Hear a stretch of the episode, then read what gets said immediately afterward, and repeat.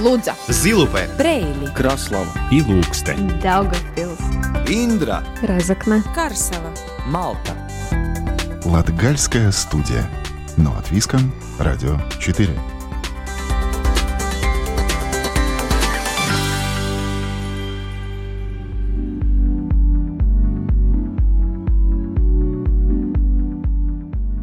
Добрый день, дорогие друзья! В эфире Латвийского радио 4, программа «Латгальская студия».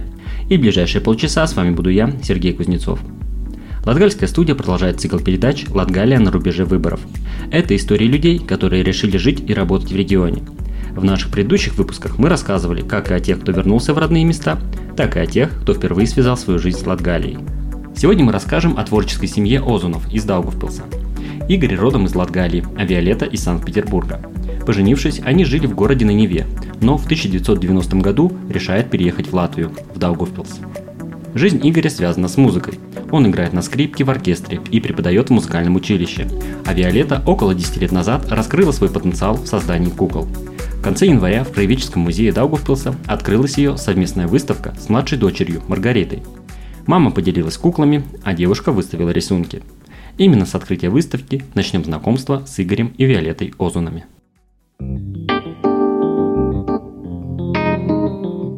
Латгалия на рубеже выборов.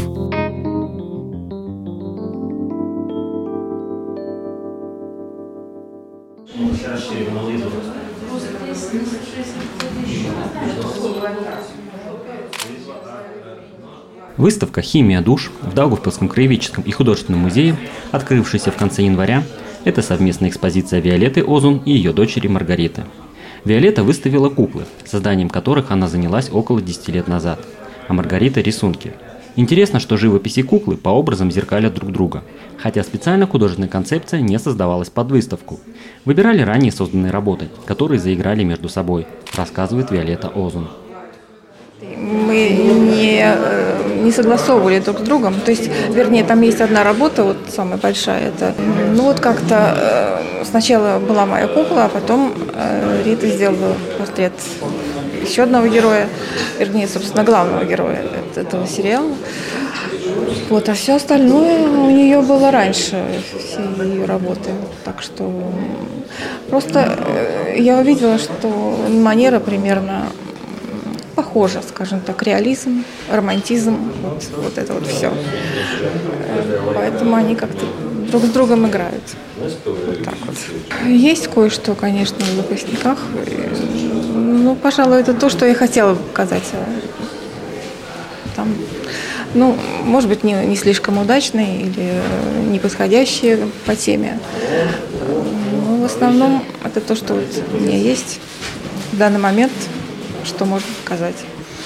Sveicienam Staņislava Broka mūzikas vidusskolas stīgu instrumentu e, nodaļas pedagogam Igoram Ozunam.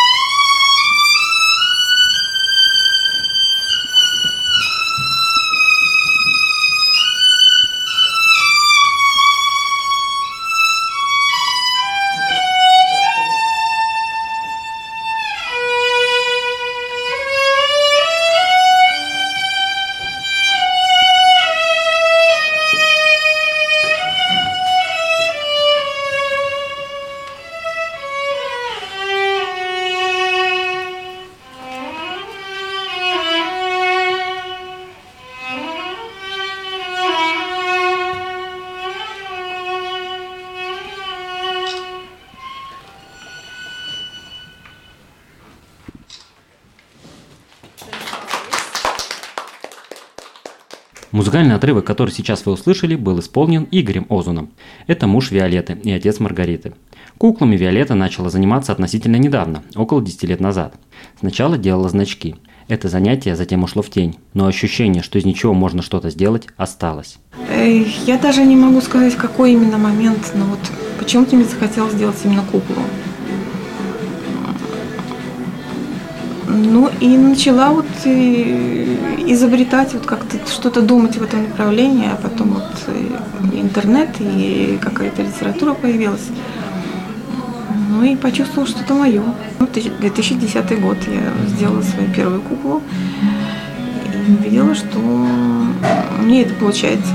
И, в общем-то, это не только мое мнение, это мнение людей, которые, которых, которых я спрашивала, профессионалов, в принципе. Игорь с самого начала поддерживал Виолетту, также считая, что она нашла выход своему творческому потенциалу. Там очень интересные значки получались, да, их можно было пристегивать, тогда была мода когда-то там самые разнообразные, и детские темы, и более взрослые, ну, то есть интересно, это своего рода тоже э, э, скульптурки такие маленькие, да, поэтому это так я бы не упрощал. Ну вот отсюда вот это был маленький трамплинчик куклы, куклы, вот я за Виолетту очень-очень-очень рад. Как минимум в том смысле, что она свой потенциал ну, выразила более чем успешно. И мне кажется, э, это она нашла очень точную свою какую-то нишу, где у нее и художественно, потому что она и рисовала, и рисует, ну, в принципе, рисует как эскизы какие-то, видимо, для себя. Вот. Э, ну и, очевидно, все-таки скульптурности какой-то, клепки такой вот созидательности такой рельефной. У нее есть хорошая такая ну, склонность, э, хорошая в том смысле, что получается еще. Есть, бывает людей, которые хотят, но не получается. Ну, то это есть. Латгалия на рубеже выборов –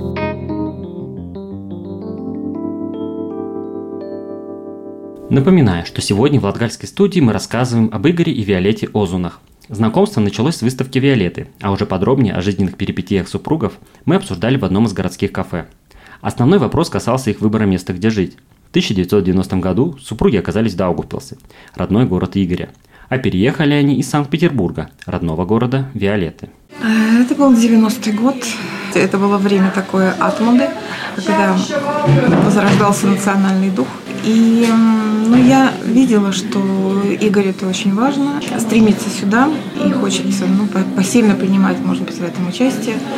Поэтому мы приняли такое решение. Но попутно были, конечно, какие-то семейные обстоятельства. Но, в общем, так, так все сложилось, что мы переехали. То есть, в принципе, это получается, Игорь больше был инициатором? Ну, в принципе, да, наверное. Там вышло так, что в советское время была проблема с местонахождением и работой. В принципе, я закончил Рижскую консерваторию и на тот момент уже работал в оркестре Рижской оперы, Латвийской оперы, скажем Тогда нужна была прописка, и пока я учился, у меня была прописка студенческая, а сам я ну, вырос в Даугавпилсе, так что прописки и все прочее из Даугавпилса, и я э, в конце консерватории был э, вынужден искать прописку. Тогда всякими правдами и неправдами я нашел а после консерватории и до осени, потому что осенью я призывался в армию. Но после армии уже, как говорится, все это было так. На тот момент мы уже были женаты. Она была в Питере, я был в Риге. У нас такой и роман, и, и жизнь, в общем-то, ну, не скажем на колесах, но с периодичностью, может, раз в месяц. Я мог себе позволить ехать, поскольку я был таким достаточно усердным студентом, занимался. Но если такая, что после армии получилось, что у меня прописки больше не было, то есть э, опять театр э, оперы для меня уже недоступен оказался, да. Но поскольку Виолетты там с жильем все было в порядке, пришлось мне уже делать такой, э, может, не самый приятный для себя выбор, но я таки поехал в Петербург, там тоже пока работу нашел, тоже в театре. Вот нашел, но уже когда 90-й год, уже у меня Мне мама была очень такой а, участницей Таутас фронта и вообще в этом всем очень живое участие принимала. Я сам так настроен был. Поэтому, как только появилась возможность перебраться сюда, мы все-таки перебрались. Ну, это как раз 90 перед принятием декларации о независимости, потому что боялся, что окошечко закроется, такие возможности закроются. Для меня это было очень таки тяжело быть отрезанным от этого. Вот таким образом Виолетта оказалась здесь. Выбор, конечно, дался нелегко, но он все равно состоялся. Есть такое нематериальное понятие, как любовь. Вот.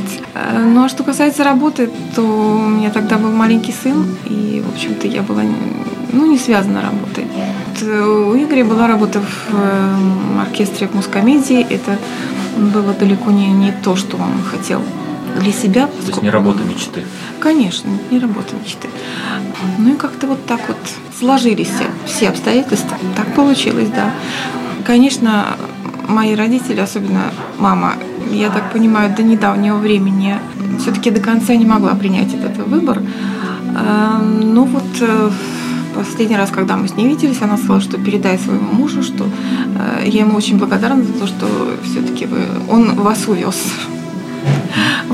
Поскольку да, сейчас мы не имеем тех сложностей, которые есть у людей, которые живут в России. К Даугавпилсу Виолетта привыкала тяжело и не отрицает, что местами сомневалась, а был ли этот выбор правильным. Но в итоге все же осталось. Игорь этот выбор сомнениям не подвергал. Меня лично не закралось ни одну секунду.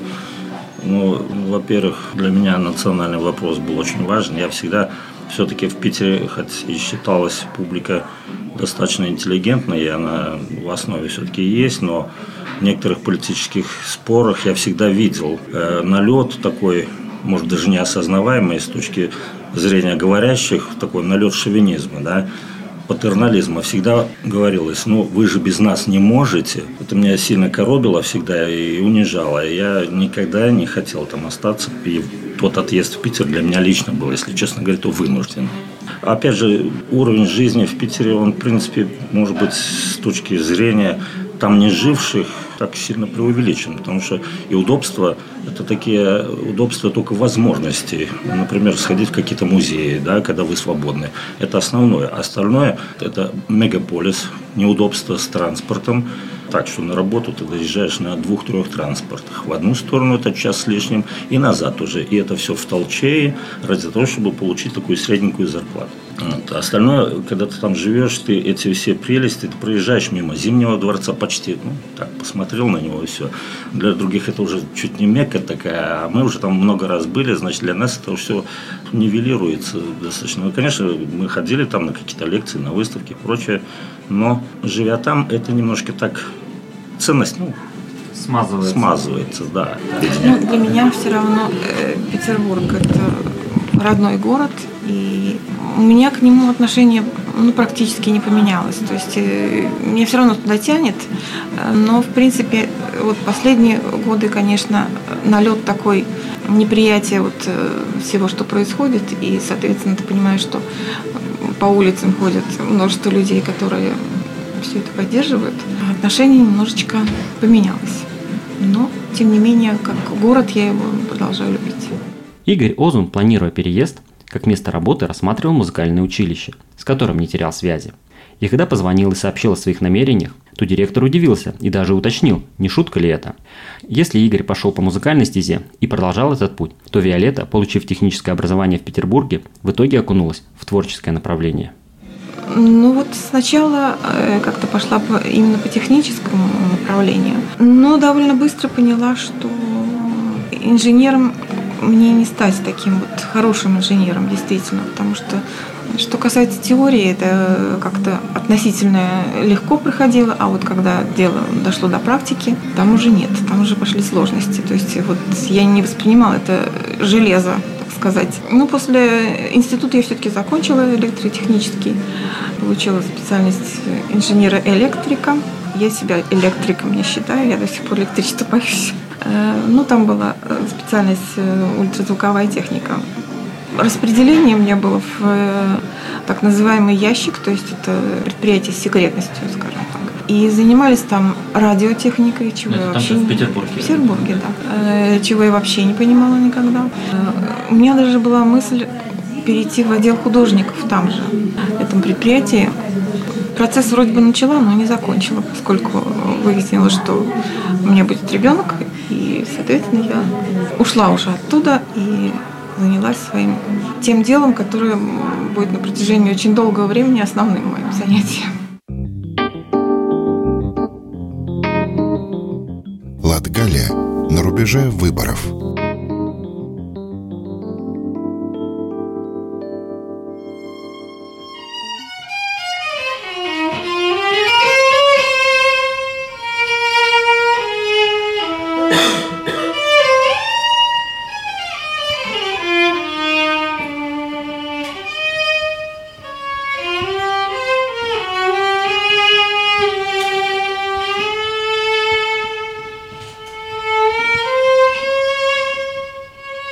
Сейчас мы на время снова перенеслись в Краеведческий музей на момент открытия выставки.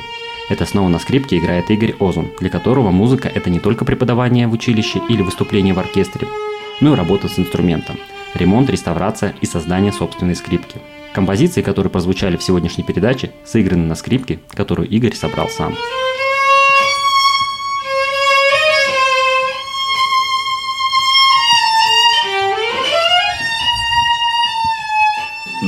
Еще, наверное, до начала игры на скрипке почувствовал такую тягу к дереву. Э, Ну, первым делом, что было, это, естественно, была изрезанная доска где-нибудь в кухне и, и, конечно, гора стружек, покрывающая весь этот э, пол.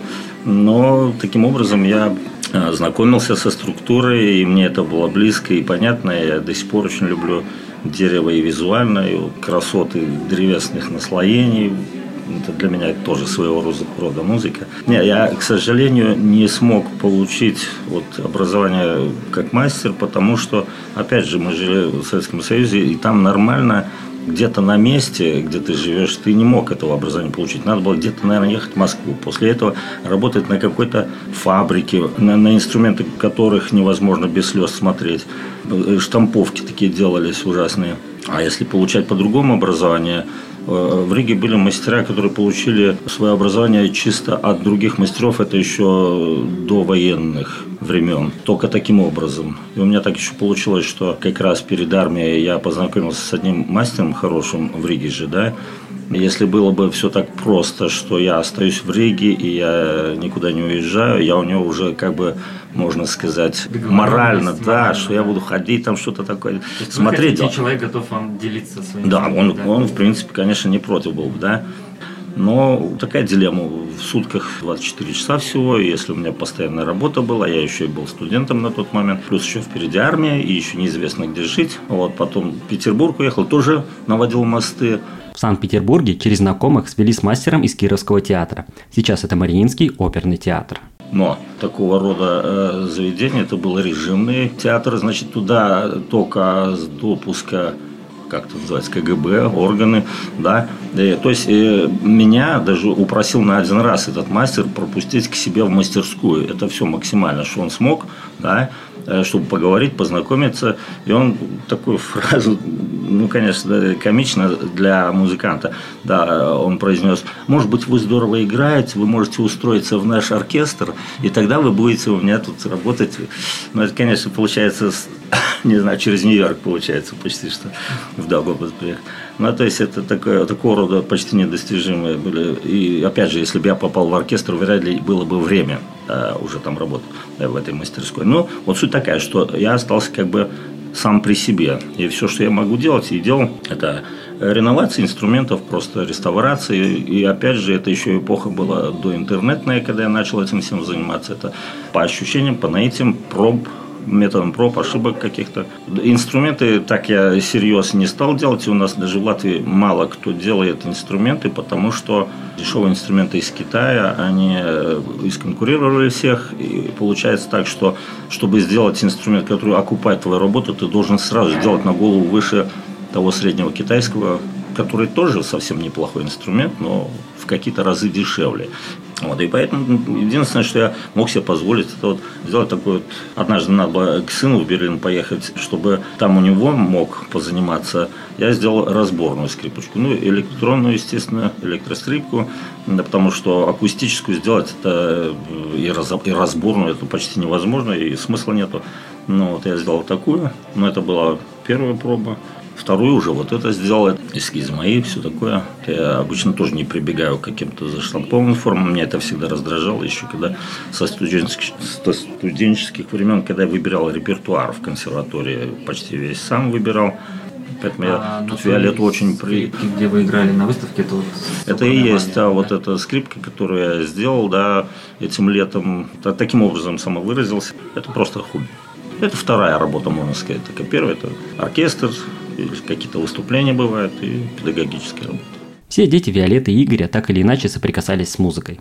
Из четырех детей только, наверное, старший сын дольше остальных продержался в музыке. Играл в легендарный даугавпилский металл группы «Дизиз». О детях Игорь с Виолеттой говорят с удовольствием и поддерживают их выбор. Они все, в общем-то, не лишены э, какого-то творческой жилки. Старший сын хороший программист, но вот творчество у него выражается в том, что он фотографирует занимается фотографией. И очень неплохо у него получается. Но сейчас он, правда, этим реже занимается. У него семья, у него значит, дети. И он нашел себя как, как отец, как идеальный отец, я бы сказала. Живет в Берлине. Но самое такое эксклюзивное, что он сделал в своей жизни, это кругосветное путешествие на мотоцикле. Это было в 2016 году ехал с, своим другом из Лондона. Они ехали через всю Европу, потом Кавказ, потом Азия, самая Азия, да, да, да. Сначала у них была идея вот таким образом доехать до Ташкента. Ташкент это родина моего отца. Он там никогда не был и хотел просто прикоснуться к своим корням. А, но после, в общем-то, они решили, что почему бы и не сделать кругосветку. Побыли какое-то время в Ташкенте, перезнакомились со всеми родственниками многочисленными.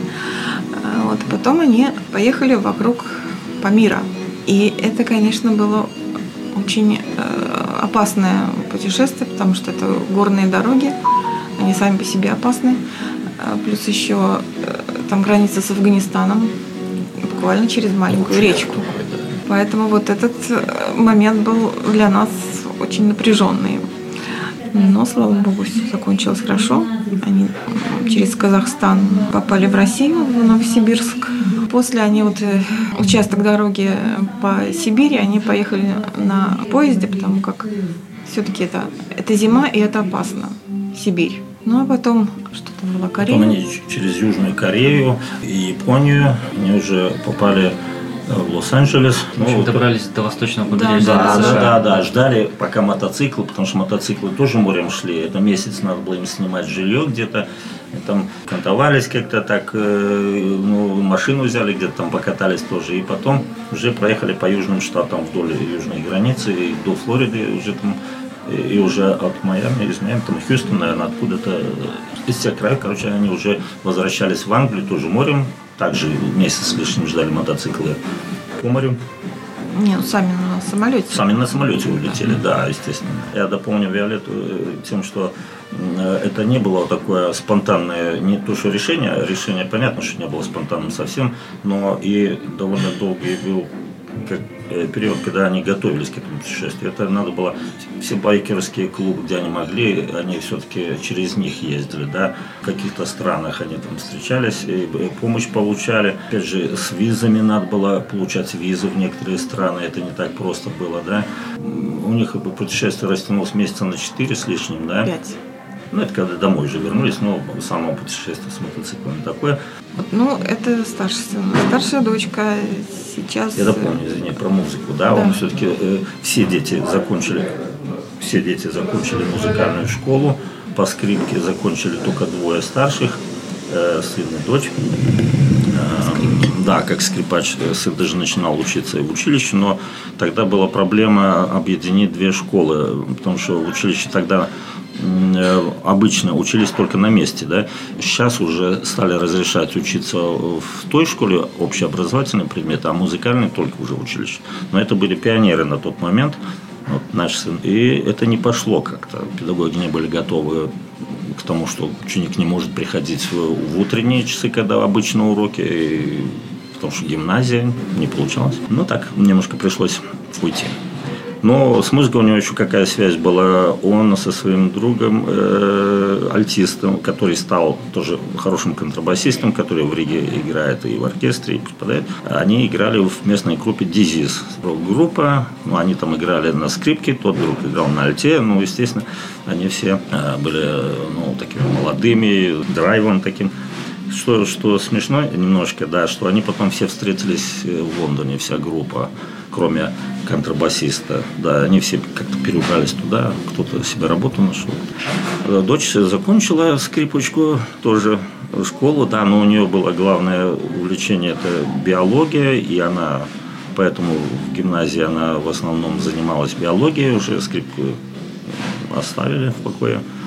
Она училась дальше в Лондоне, получила бакалавр по биологии и потом в магистратуре, да, училась, это, сын ее научил программированию, и у нее вышло такой симбиоз двух работ. Это э, генная инженерия, главное ее направление, и с компьютерами это очень спрошенный такой был как раз такой вот вариант, и она так и работает. Младшая дочь музыкой и младший сын меня выдержали только два года первых, оба как-то так вышло. Дочь сказала, папа, или все, или не скрипку. Да, но я уже к этому времени, наверное, так подисчерпался, как говорится, подвыгорел со своим Первый желанием сделать музыку. Там я вложил. Да, дочь, значит, э, пошла потом в хоровой класс, потому что у нее очень хороший был слух с детства, с маленького. Даже, пожалуй, из всех, может быть, самый ранний проявился. Вот как раз, который художница на этой выставке тоже. Дальше она пошла как в хоровом классе, представитель вот этого значит, э, этой специальности. Ну а сын у меня тоже также младший сын Арманд, он тоже два года поучился на скрипке и дальше пошел на гитару. Ну, пошел на классическую гитару, так он ее э, закончил, сейчас еще один годик он доучивается. Ну, в принципе, по-серьезному с музыкой так никто не связан, но все связаны тем, что все очень любят музыку, и все с удовольствием музыку слушают самых-самых-самых разных направлений, и от классики там, до авангарда. Так что вот это главное задание, задача была музыкальной школы, да, это, это воспитать культурного человека, который музыку не только принимает как такое, ну, как данность какую-то, но который любит и стремится и пойти в какой-то концерт, послушать интересно. Старшие дети сделали свой выбор, живут и работают за рубежом. Виолетта признается, что как матери ей, наверное, хотелось бы, чтобы дети находились рядом, но также и понимает, что им необходима самореализация.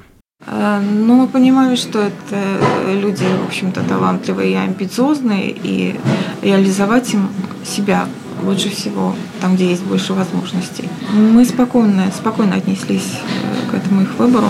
В конце концов, мы не диктуем им, как жить, это взрослые люди, то есть сами строят свою жизнь. Мы их только поддерживаем. Ну, старший сын выраженно дитя мегаполиса, он как все-таки родился в Питере еще. Но у него также маленького места мало, поэтому он э, сперва в Ригу, как, когда поехал в РТУ учиться, он сразу начал работать как программист. И он, значит, э, все-таки решил, что он поедет в Англию, поехал сперва в Манчестер, он когда через полгода уже побыл там, э, программу все выполнил, что с него, на что он ехал, он решил еще расшириться, поехал в Лондон. Там он прожил лет 8 примерно, да. И, и, в принципе, он был инициатор, что вторая наша дочь, первая дочь, ну, второй ребенок, э, тоже поедет учиться там. И все, поскольку она здесь училась с очень высоким баллом, у нее был средний балл где-то 9,6, 9,7, так вот, э, чуть-чуть спорт иногда подкачивал. И, и конечно, она, она поехала, там сдала, сдавала английский там. Ну, дочь сразу напрямую, не через Ригу, как многие. Нет, не через Ригу, да, она просто сдала там язык иностранный, ну, для того, чтобы была возможность учиться. Вот, и так она, в общем-то, там. И она там и осталась, сейчас она работает в научно-исследовательском институте от Кембриджа. Ну, они пытаются найти лекарство от рака, что-то такое. Ну вот, а младшие пока тут.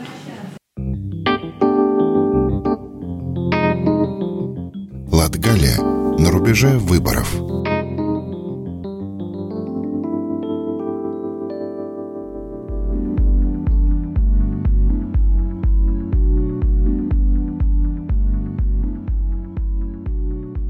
На этом Латгальская студия прощается с вами до следующего четверга.